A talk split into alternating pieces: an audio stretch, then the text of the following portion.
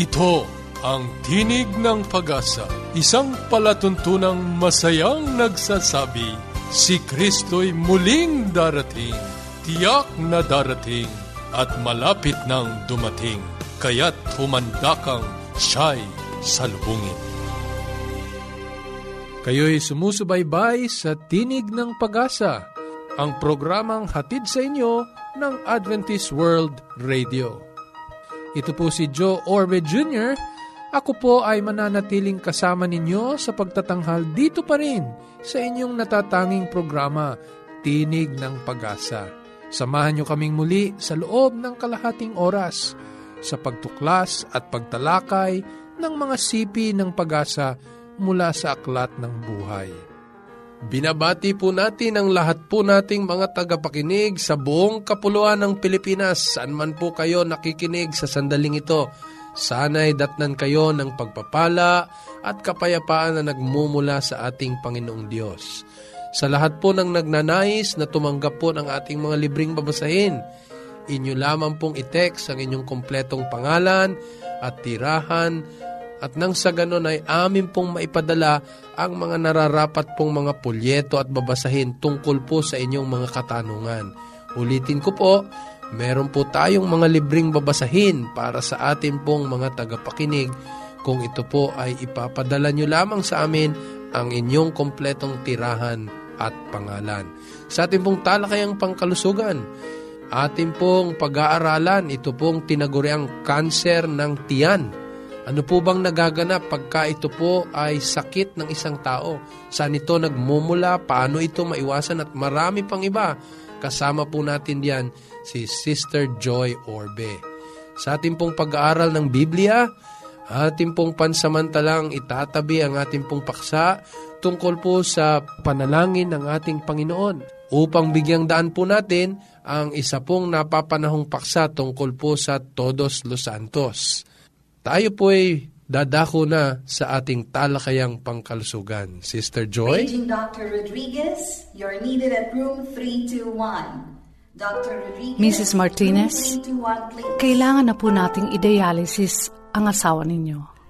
New outlook and a healthy lifestyle makes a big difference. Adventists care. Ang cancer sa tiyan ay pangalawa sa pinaka-common na cancer sa lupa. Ito rin ang pangunahin dahilan ng mga kamatayan sa maraming bahagi ng mundo – alam niyo po ang World Health Organization ay nagulat na apat na milyon ng mga tao ang namamatay dahil sa cancer. Sa maraming panahon, ang mga dalubhasa sa sensya at medisina ay nagsusuri ng mga dahilan ng cancer sa tiyan. May mga paniwala na may kaugnayan ito sa mga pagkain na pinausukan, sobrang alat, mga preserved foods, dahil nakita nila na ang mga tao na naninirahan sa Japan ay mahilig sa pagkain na aking nabanggit at ang cancer din ay totoo na suliranin sa kanilang bansa. Pinapaniwalaan na ang H. pylori, isang klasing bakterya na nakikita sa tiyan, ay dahilan ng pagbaba ng acid sa tiyan. Ngunit, dahilan din ito ng pagdami ng acid sa bituka. Upang magkaroon ng kapaligiran na mabuhay ang H. pylori, kailangan may enzyme na nag-neutralize ng acid sa tiyan. Ang isa pang enzyme na ammonia ay gumagawa ng lason sa lining ng mga tissue ng tiyan upang masira ito kadahilanan ng pamamaga at sa bandang huli ay cancer sa lining ng tiyan. Ang sobrang acid sa unang bahagi ng bituka ay pwedeng maging dahilan din ng ulcer na later on sa tagal ng panahon na hindi matreat ay nagiging cancer din. Ang tiyan ay isang parang lalagyan na malapit at nasa ilalim lang ng ribs natin. Ito ay nagsasalo ng pagkain at dito rin tinutunaw ang pagkain. Kapag ito ay may tumor, ito ay tumatanggap ng paunti-unti na pagkain bago maramdaman na puno o busog na ang isang tao. Ang sintoma ng cancer sa tiyan ay ang pakiramdam na laging puno at di natutunawan kahit kaunti pa lamang nakain. Yung iba naman ay nasisikmura, sumusuka, masakit ang tiyan, pumapayat at nawawalan po sila ng lakas. Ito yung mga sintomas. Ano po? Ano ang ginagawa upang malaman kung may cancer sa tiyan nga ang isang tao? May tatlo pong test na very common na ginagawa. Una, endoscopy ito ay may pinapasok na instrument sa loob ng tiyan at nakikita ito sa may monitor o screen kung ano ang mga bahagi ng tiyan na dinadaanan nito. Kapag merong suspicious na portion doon, kinukuhanan ito ng sample at sinusuri upang ma-diagnose kung may cancer growth. Ang isa pa ay yung special x-ray, no? Ang ginagawa may pinapainom siya na contrast medium or fluid upang Kapag nainom na ito at chinicheck ang tiyan ng machine, nakikita sa larawan at nakukuha kung saan ang bukol or abnormalities. Yung iba naman ay gumagamit ng CT scan. So, dito na dadayagnos sa pamamaraan ng mga ito. Ang paggamot ng cancer sa tiyan ay nagdidepende sa pangkabuuan na katawan ng pasyente sa edad at sa lawak ng tumor na kumakalat sa buong katawan. Kung maaga itong nakikita na ooperahan, ay madaling natutulungan ang pasyente. Minsan, pinuputol o tinatanggal yung infected part at kung minsan naman, kung masyado ng malaki ang portion affected sa tiyan, tinatanggal ang buong tiyan at gumagawa ng new stomach galing sa bituka nito para mag-action na parang tiyan. May mga paraan na kapag natanggal itong tumor sa tiyan ay nagtatanggal din ng bara at gumagaan ang pakiramdam ng mga pasyente, mas nagiging comfortable sila. Pero hindi ibig sabihin na lubos nang gagaling o gumagaling ang pasyente. Ang ibang kaso naman ay nangangailangan ng preoperative radiation upang tanggalin ang tumor at paliitin ito bago ito tanggalin. Ang radiation therapy naman ay pwede ding gamitin para patayin ang mga naiwan na cancer cells pagkatapos ng operation. At pwede ring isabay sa paggamot itong radiation therapy para tipukin ang mga cancer cells kung may naiwan pa at kapag laganap din ang cancer sa tiyan. Ang survival sa cancer sa tiyan ay nakasalalay sa kalusugan ng pasyente at sa laki ng cancer. Kung ang pasyente ay malusog at ang tumor ay maliit, may 10-year survival at hanggang 65% ang inaasahang survival. Pero kapag metastasis ito, nako 5 years lang ang survival at 14% lang ng mga pasyente ang inaasahan na mag-survive. So paano natin maiwasan ayon sa mga pagsusuri ang pagkain no, tinutukoy na isang mahalagang proteksyon para sa mga taong infected ng H. pylori. Ang taong kumakain ng prutas at gulay ay may mababang rate ng duodenal ulcer na kahit meron siyang H. pylori, less din ang risk niya sa cancer sa tiyan. At kapag mataas ang vitamin C natin na intake sa prutas at gulay, ay natatanggal ang 30% ng bakterya sa pasyente o sa katawan ng pasyente. Kaya dapat iwasan ang mga pagkain na mataas sa sugar dahil ang bakterya ay gumagamit ng sugar para mabuhay at magkaroon ng energy.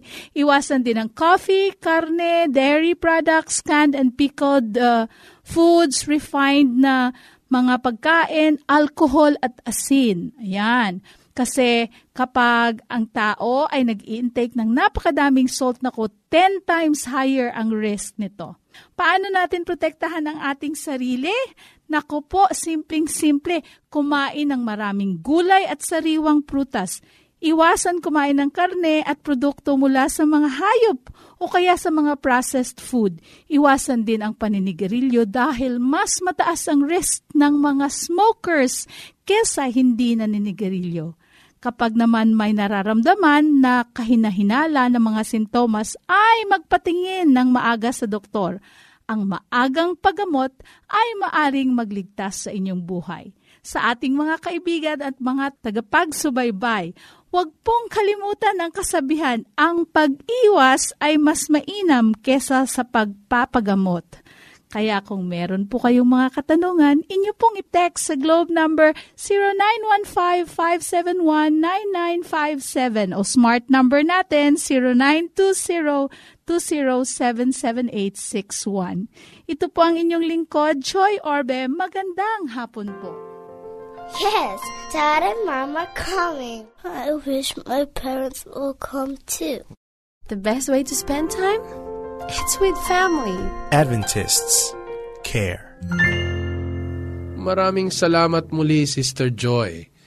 Tayo po'y dadako na sa ating pag-aaral ng kasulatan at katulad po ng aking nabanggit, pansamantala po nating itatabi ang ating pong paksa tungkol po sa panalangin ng ating Panginoon upang nang sa ganon atin naman pong bigyang daan ang isa pong napapanahong paksa sapagkat hindi magtatagal sa mga susunod na araw ang buong sambayang Pilipino at sa iba't ibang panig ng sanlibutan ay magsasagawa ng kanilang mga kinaugalian sa tuwing sasapit po itong tinatawag na Todos Los Santos. Sa iba po ay araw ng patay at lahat po ay nagiging abala sa paghahanda. Kasama po natin sa pag-aaral ng paksang ito ang isang kaibigan sa pangalang Ruby Ann Rodriguez. Tatlumpung taong gulang at mula po sa Kainta. Magandang araw sa iyo, Ruby. Magandang araw po, Pastor, at ganoon din po sa mga nakikinig. Sa iba't ibang lugar at iba't ibang panahon, tayong mga Pinoy na sadyang mapagmahal, eh, ginugunita natin ang ating mga mahal sa buhay na yumauna sa tuwing sumasapit itong Todos Los Santos o Araw ng Mga Patay. At ang iba pa, maraming mga kaugalian na tila hanggang ngayon ay hindi maipaliwanag kung saan nagmula at bakit ito ginagawa. Ruby, kayo ba? Pagka sumasapit itong araw ng mga patay, anong kinaugalian yung gawin? Sa kinagisnan ko pong pananampalataya, Pastor, sa tuwing sasapit po yung Todos Los Santos, naalala ko po na ang nanay ko'y punong abala kapag sasapit ang araw na to. Kasi po, umagang-umaga pa lang po, nagsisimba na siya para magpamisa ng mga kamag-anak po namin na namatay. Ganon din po, pagbalik po niya sa aming bahay, naghahanda po siya ng mga malagkit at pupunuin po niya yung aming altar ng bulaklak. At pagsasapit naman po yung kinagabihan, eksaktong alas 6, magsisindi na po kami ng kandila.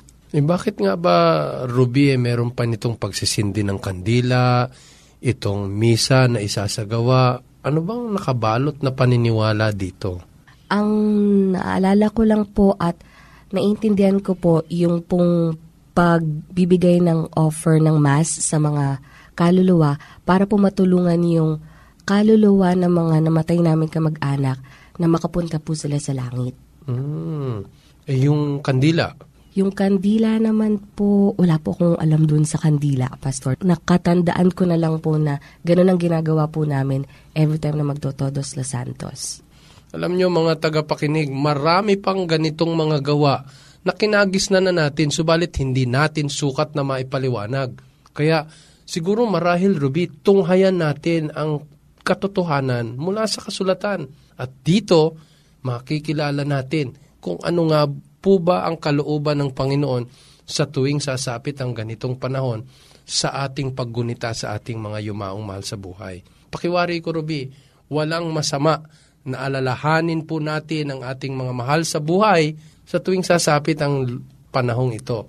Subalit, may ilang mga pamantayan sa Biblia upang gabayan tayo sa katotohanan. Kaya para po sa ating mga tagapakinig, ano po, sa matuling sagot, pagka ang tao po ay namatay, ang sabi ng banal na kasulatan, mula po sa Ecclesiastes Kapitulo 12, ang talata po ay ikapito ang sabi, at ang alabok ay mauwi sa lupa, gaya ng una, at ang diwa ay mababalik sa Diyos na nagbigay sa Kanya. So ito palang magaganap pagka ang tao ay namatay upang lubos natin itong maunawaan, Ruby, iibabalik natin sa panahon na nilalang ang tao. Kasi nung nilalang ang tao, Ruby, eh meron itong dalawang sangkap. Babalikan ko po ano sa Henesis Kapitulo 2, ang talata 7, ang sabi doon eh, nilalang ng Panginoong Diyos ang tao sa alabok ng lupa at hiningahan ang kanyang mga butas ng ilong ng hininga ng buhay at ang tao ay naging kaluluwang may buhay. So sa matuling sabi Ruby, meron palang dalawang sangkap ang taong buhay o ang kaluluwang buhay. Ito yung hinubog mula sa alabok ng lupa at yung hiram na hininga ng buhay na inihinga ng Panginoon sa butas ng ilong. Pagka namatay ang tao, itong alabok ng lupa, sabi sa Ecclesiastes Kapitulo 12, babalik gaya ng una sa lupa din. At yung kanya namang hininga na mula sa Diyos, hininga ng buhay mula sa Diyos, ay babalik sa nagbigay sa kanya, ang ating Panginoong Diyos. Kaya pagka namatay ang tao, at ang dalawang sangkap na ito ay naghiwalay, ang patay, patay. Wala siyang lulutang-lutang na kaluluwa na o kung anumang espiritu o diwa na nakakaalam sa mga gawa ng mga buhay at nakikita kung tayo'y umiiyak, kung tayo'y nagtataksil, kung tayo ay maligaya, kung tayo'y nagdidiwang. Walang alam ang mga patay tungkol sa bagay na ito. Pero Pastor, ano po yung nandun sa Ecclesiastes na diwa na bumabalik sa Diyos kapag namamatay ang tao? Yun na nga, katulad po ng ipinaliwanag natin, lalo nating idiin yan, ano? Dito po sa Santiago, Kapitulo 2, pansinin ninyo ang talata 26. Sapagkat kung papaano ang katawan ay walang espiritu ay patay. Ibig sabihin, Ruby, ang bumabalik na diwa sa Diyos ay yung hininga ng buhay. Maliwanag na itong dalawang sangkap na ito, pagka nagkahiwalay, eh wala ng kaluluwang buhay. Walang lulutang-lutang na diwa sapagkat ang alabok babalik sa alabok at yung diwa ay siya ring hininga ng buhay na tinutukoy ng banal na kasulatan ay babalik sa Panginoong Diyos. Kaya pagka ang tao ay namatay, mabuti o di kaya'y masama, babalik lahat ito sa alabok ng lupa. At ang kanilang hininga, babalik sa nagmamayari nito. Yon ang ating Panginoong Diyos. Pansinin mo pa sa Job Kapitulo 27, ang talata ay 3, sapagkat ang aking buhay ay buo pa sa akin at ang Espiritu ng Diyos ay nasa mga butas ng aking ilong. Ibig sabihin yung Espiritu ng Diyos na binabanggit doon, ay eh yun din yung hininga ng buhay na inihinga ng Panginoong Diyos sa ilong, sa butas ng ilong ng lalangin ng tao. So, Pastor, yung pinaniniwalaan ko dating multo, na kaluluwa ng mga namatay namin kamag-anak, eh wala rin po pala. Na yung maaring dumalaw sa'yo, magparamdam Opo. sa'yo, oo. Wala kang mababasa sa banal na kasulatan na nagsasabi na babalik ang katawan sa alabok ng lupa at ang hininga ng buhay sa Diyos at mayroong parang multo na palutang-lutang na nakikita ang iyong mga gawa na kung siya ay inapi mo nung siya'y buhay, maghihiganti sa'yo, dadalawin ka, pahihirapan ka, mumultuin ka. Wala pong tinutukoy ang banal na kasulatan na gayon. Babalik ang katawan na patay sa alabok, mula sa alabok. At ang hininga ng buhay mula sa Diyos na nagmamayari nito. Eh, Pastor, yung kaluluwa po ba namamatay din? Aba, oo, Ruby. Ang patutuo niyan sa Ezekiel Kapitulo 18, ang talata ay 20, ang kaluluwa na nagkakasala, mamamatay. Kaya talagang hindi po pwede yung kaluluwa na hindi namamatay eh. Napalutang-lutang lang kung saan. No? Pero alam mo, Ruby, sa aking pagbalik tanaw, may ilang mga pelikula ang nagsusulong ng mga ganitong kaisipan.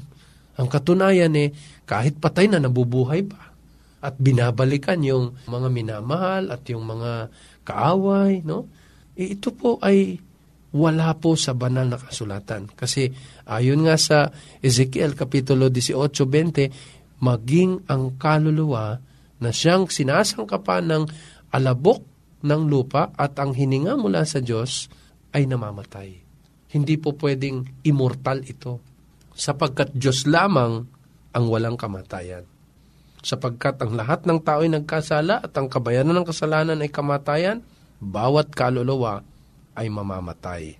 Pastor, may tanong ko lang po. Naalala ko po kasi yung nanay ko na nagpapamisa para sa mga kaluluwang na kamag-anak namin namatay. Pero po kung halimbawang yung isang kamag-anak namin na matuwid, tapos namatay po siya, hindi na po ba namin kailangang magpamisa pa? Alam mo, Ruby, wala kasing tao na pagka siya'y namatay at kung masama, ay didiretso ng imperno. At kung siya'y mabuti, didiretso ng langit. Ang sinasabi ng banal na kasulatan, mananatili sila sa lupa. Sabi nga kanina ng ating pag-aaral, mula sa alabok ng lupa, babalik sa alabok ng lupa. At ang hiniram nating hininga ng buhay, babalik sa ating Panginoong Diyos. Kaya mabuti ka o masama, mananatili ka sa iyong libingan. Pakinggan mo, ang sabi sa Juan Kapitulo 5, ang talata ay 28 at 29, huwag ninyong ipanggigilalas ito, sapagkat dumarating ang oras na ang lahat ng nasa libingan ay makaririnig ng kanyang tinig. Kaninong tinig? Sa Diyos. At magsisilabas ang mga nagsigawa ng mabuti ay sa pagkabuhay na maguli sa buhay. At ang mga nagsigawa ng masama ay sa pagkabuhay na maguli sa paghatol. Ibig sabihin, Ruby, darating ang panahon sa pagbabalik ng ating Panginoon na makakarinig sila, silang mga nangamatay ng tinig ng Panginoong Jesus, ng ating Panginoong Diyos. At tatawagin silang magsilabas. Tingnan mo, eh kung dumiretso sa langit yung mabuti, eh ano pat babalik ang Panginoon para sila'y tawagin sa kanyang tinig? Eh kung ang kaluluwa ay naroon na sa impyerno, ano pat tatawagin sila ng tinig ng Panginoong Diyos para sa paghatol? Wala na eh. Pero sapagkat itunuturo ng banal na kasulatan na mananatili sila sa kanilang libingan hanggang sa pagbabalik ng Panginoon, gigisingin sila ng Panginoon sa kanyang tinig. Ang mabuti, sa buhay na walang hanggan.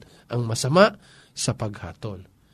Yun din ang dinidiin sa Gawa Kapitulo 2. Ang talata ay 29. Mga kapatid, malayang masasabi ko sa inyo ang tungkol sa patriarkang si David na siya'y namatay at inilibing at nasa atin ang kanyang libingan hanggang sa araw na ito. Eh kung maiisip mo si David na malapit sa ating Panginoong Hesus, nung siya'y mamatay, ang sabi ng talatang ito, hanggang ngayon ay siya'y kasama natin. Walang pinuntahang iba si David, no? kundi nanatili sa kanyang libingan. Sa Hob, Kapitulo 17, ang talata 13, Kung aking hanapin ang siyol na parang aking bahay, kung aking ilatag ang aking higaan sa kadiliman. Ibig sabihin, mananatili siya sa kanyang kamatayan sa libingan. Kaya uulitin ko, Ruby, ano? Ang tao, mabuti o masama, walang pupuntang iba. Babalik siya at mananatili siya sa kanyang libingan. Eh ano nga po ba yung nalalaman ng tao sa panahong siya'y patay na? Ay, ano pa nga ba? Eh di wala. Wala talaga. Kaya kahit nadalhan mo yun ng bulaklak, di niya naman maamoy yun. No? At mag-iiyak ka doon, magsisi ka sa nagawa mong kasalanan sa kanya nung siya'y buhay pa, di rin naman siya makakapagpatawad. Bakit? Sapagkat wala na silang gawa sa kamatayan. Ito pong sinasabi sa Ecclesiastes, Kapitulo 9, ang mga talata 5 hanggang 10. Pakinggan nyo. Sapagkat nalalaman ng mga buhay na sila'y mga mamatay, ngunit hindi nalalaman ng patay ang anumang bagay ni mayroon pa man silang kagantihan, sapagkat ang alaala sa kanila ay nakalimutan. Maging ang kanilang pag-ibig, gaya ng kanilang pagtatanim at ng kanilang pananaghili, ay nawala na ngayon. Nawala man silang anumang bahagi pa magpakailanman sa anumang bagay na nagawa sa ilalim ng araw. Talatang 10. Anumang masumpong ang gawin ng iyong kamay, gawin mo ng iyong kapangyarihan sapagkat walang gawa, ni kathaman, ni kaalaman man, ni karunungan man sa libingan, sa syol na iyong pinaparoon. Maari pa po ba makipag-ugnayan ang patay sa buhay? Lalo nang hindi po pwede, Ruby, kasi wala nga silang karunungan, wala na silang kaisipan eh, kung ano man yung itinatanong mo. Oh, pakinggan mo. Sa Hob Kapitulo 14, ang talata ay 12 at 21. Gayon ang tao ay nabubuhal at hindi na bumabangon. Hanggang sa ang langit ay mawala, sila'y hindi magsisibangon, ni mga gigising man sa kanilang pagkakatulog ang kanyang mga anak ay nagtataglay ng karangalan at hindi niya nalalaman at sila'y ibinababa ngunit hindi niya nahahalata sila. Hindi ka talaga po pwedeng makipag-ugnayan sa patay. Pero nalalaman po ba ng isang patay ang nagaganap sa mga buhay? Wala. Wala silang anumang kaalaman sa mga gawa ng mga patay. Pakinggan mo pa ang isang talata sa Ecclesiastes 9, ang talata 6. Maging ang kanilang pag-ibig. Kita mo? Na hindi na nga makakaibig yung patay eh. No? Gaya ng kanilang pagtatanim at ng kanilang pananaghili ay nawala ngayon. Kaya kung anumang dala nila sa kamatayan na pananaghili o sama ng loob, sa kamatayan, sa libingan, wala nang lahat ng iyon. Nawala man silang anumang bahagi, magpakailanman sa anumang bagay na nagawa sa ilalim ng araw. Kaya Ruby, importante na magwawakas itong ating pag-aaral sa isang napakagandang pangako na bagamat ang tao'y mamatay, sapagkat ginawa na, nilubos na ng Panginoon ang pagliligtas sa atin. Kung tayo'y mamamatay sa ating Panginoon ang may pag-asa, pananampalataya, pakinggan mo ang sabi sa 1 Tesalonica Kapitulo 4, talatang 16 at 17, sapagkat ang Panginoon din ay bababang mula sa langit na may isang sigaw, may tinig ng arkanghel at may pakakak ng Diyos at ang nangamatay kay Kristo ay unang mga bubuhay na maguli. Kung magkagayon, tayong nangabubuhay na nangatitira ay aagawing kasama nila sa mga awlapaap upang salubungin ang Panginoon sa hangin at sa ganito'y sa sa Panginoon tayo magpakailan paman. Tandaan mo, Ruby, bagamat may mga mahal sa buhay tayong namatay, Bagamat wala na silang magagawa pa sa kanilang kamatayan, wala nang anumang paggawa kung sila'y namatay sa ating Panginoong Yesus. Sa pagbabalik ng Panginoon, bubuhayin silang maguli.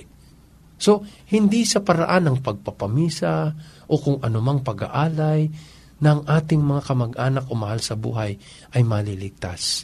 Kung sila'y namatay sa pag-asa, sa pananampalataya sa Panginoon, babangunin silang muli sa pagbabalik ng ating Panginoon. Di ba ang gandang pangako nun, Ruby? Makikita mo muli ang iyong mga mahal sa buhay. Pero malaki lang pagkakaiba. Pagka sila'y binangon na ng Panginoon, wala na silang mga kapintasan. Wala na ang dating buhay sa kasalanan o di kaya anumang mga kasiraan ng ating katawan. Ibabalik tayo ng Panginoon sa kasakdalan. Mga kaibigan, sana sa pag-aaral pong ito, ay lalong magiging maliwanag sa inyo ang pag-asa at pangako ng buhay na walang hanggan, bagamat tayo'y mamatay sa ating Panginoon, mayroong pag-asa. Nais po naming marinig ang inyo pong mga katanungan at kuro-kuro dito po sa ating pinag-aralan. Maari po kayong mag-text sa aming pong globe number 0915-571-9957. Ulitin ko po sa globe number 0915 0917-571-9957. At sa ating pong smart number, 0920-207-7861. 0920-207-7861. Ito po si Joe Orbit Jr. hanggang sa muli po nating pag-aaral sa Roma 15.4 sa pamagitan ng pagtitiis at pagaliw ng mga kasulatan ay mangagkaroon tayo ng pag-asa.